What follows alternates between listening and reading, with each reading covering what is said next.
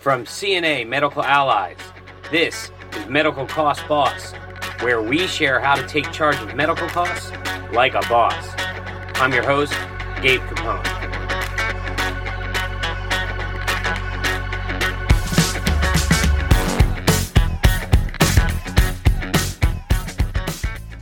Today's episode Preparing for the Burden.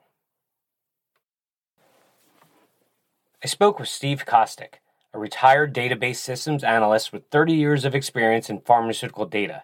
He's currently on Medicare, and he speaks specifically about how to navigate the burden of medical costs and also how to prepare for them.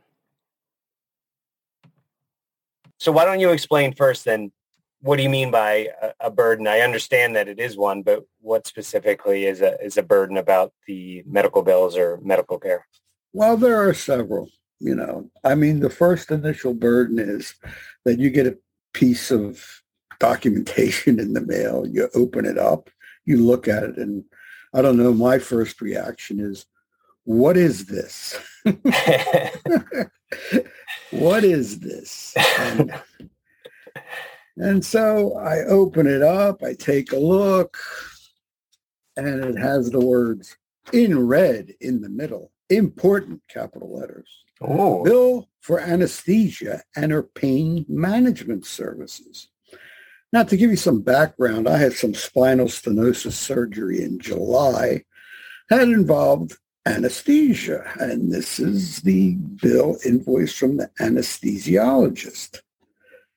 And I'm looking at it, and first of all, I come across this bit of, you know, medical billing gibberish. Payment submitted with restrictive notation is subject to review. No idea. What does that mean? What did what that mean that, to you when you? What does it mean? It means nothing you? to me. Okay. and did you feel when you saw that that was directed to you to understand, or was it? Did you just sort of disregard well, it? This is, I eh, don't know. It, I don't know what this is. It's part of this paragraph. These charges are for professional services. Blah, blah, blah. If indicated insurance information is incorrect, please submit. Da, da, da, da. And finally, it says, if you've received insurance payment, please send the insurance payment plus explanation to benefits to the pay to address above. Well, uh, my insurance company uh, sends the payment directly to the provider, which is this uh, anesthesia practice. So be that as it may, I'm going down the list and here we have dates and code and descriptions and charges and credits and balance itemized. And down at the very bottom it says, please pay this amount, $115.50. I say to myself, uh, I think that's covered by my supplemental. So lo and behold. Okay, good thinking. So lo and behold, let's contact the supplemental. Not an easy task. let's now, is it so, because it's is it like because that you know you're trying to get through to somebody to speak to like a real person? Is that why it's it's such a yeah? Well, that's the beginning of it. Yeah, know, the beginning of it is trying to get to a real person. Part two is trying to get to the correct real person that can answer your questions. and sometimes, you know, they'll say, well, we'll put you on hold or we'll call you back, and they don't. And uh, I've always found out that it's a good idea to open an account with uh, your insurance company. In other words, online where you can chat and you can sign on and you can discuss things rather than, you know, using the phone or some other primitive 19th century device. You're not going to send anything by carrier pigeon. You, yeah. uh, the, but the uh, opening an online account with um, with your insurance communication company. with your insurance company is a good okay. good piece of advice. Right. I mean, everyone should do that. At least also, then you can try and reach somebody somewhat. Uh, yeah, and also opening, you know, signing up on Met if you're on Medicare like I am, having a Medicare.gov account where you can look at all the billings and other data information that is pertinent to Medicare, that is pertinent to you as a retired person. But meanwhile, back at the invoice, 115.50. I reach someone at the supplemental insurance company And they go, uh, Steve, we sent that to the anesthesia practice. Okay. Okay, fine, great. Call the anesthesia practice. Uh, we haven't received payment. You have to pay us. I said, no, no, no, no, no. Hmm. no. They- I said, when did, I said, well, actually you have to get the date of when the insurance company sent the payment. So the invoice date here is like August 3rd. And I found out that the payment was made August 4th. Ah, So maybe they crossed in the mail. sure. But That the happens. burden for some people, if if they if they don't follow through, I mean, I can imagine people saying, "Well, that's not too much. Let me pay the 115.50."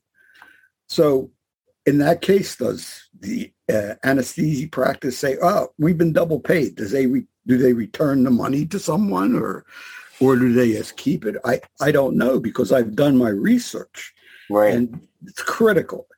And you know that's just a burden. I mean, it's called what I like to call it is triangulation. You know, I am in the middle of this triangle. I am dealing with Medicare. I'm okay. You're all with right. I want to. I want to. I want to set this up. I want to set up this picture. So there's a triangle, right. and in the middle it's is me. you, Right. Steve, And I'm, there's there. arrows pointing, at, you know, to the insurance company. Okay, that's one. To the Medicare. Cool. And when I speak to one, in other words, I'll speak to the provider and they'll say, well, we don't know anything about that. You will have to contact the insurance company. When I speak to the insurance company, they go, oh, I don't know. I think we, we send it, but you go back and contact the provider. And, you know, I'm, um, I'm juggling these balls constantly. Sure. You know, that's You're doing a lot of legwork, right? I Lot of you're doing- legwork, A lot of you know. legwork.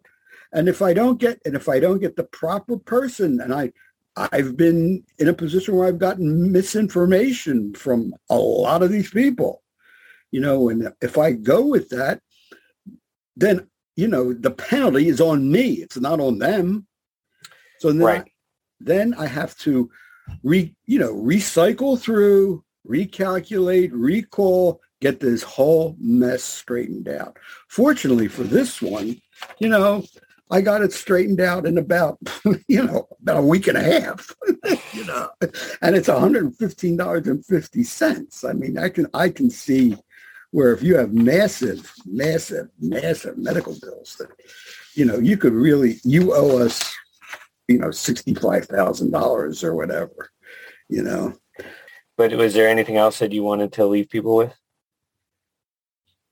Uh, just, you know, find out as much as, and if you can't, get an advocate that can do it for you. If you're unhappy with the answers that you're to your questions, in other words, prior prior to the procedure, prior scheduling the procedure, it- you know, this is we're, we're talking not emergency surgery. That's a whole different thing, and and especially emergency surgery, someone uh, should act as your agent to find an advocate that they can talk to because they could probably know less about.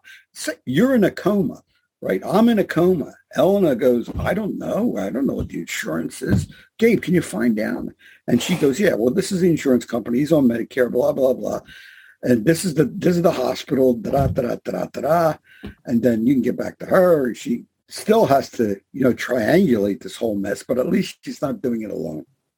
Yeah, and that's a really good point. Yeah, being doing it alone is Be, ten times harder alone- than doing it with us other people. and it's and it's dangerous and Yeah. it's dangerous and it and you could get in you could get into a rabbit hole that is very difficult to get out of very difficult to get out of yeah, you know good and, advice. you know advocacy is so important now because it's it, the medical it's so complicated it just gets more complicated as each day goes by and you know get some help especially if you don't understand anything at all about what's going on vis-a-vis you your insurance company medicare your provider your surgeons whoever if you don't have a clear picture of what's going to happen and what the charges are relatively going to be find someone that can help you in that area Thank you to my guest, Steve Kostyk. If you'd like to learn more about him, please visit his LinkedIn profile at Steve Kostyk. That's K O S T Y K. If you'd like to hear more episodes of Medical Cost Boss, please visit medicalcostboss.com or wherever you listen to your podcasts. And until next time, as Steve said, the best way to navigate the burden of medical costs is to prepare for them.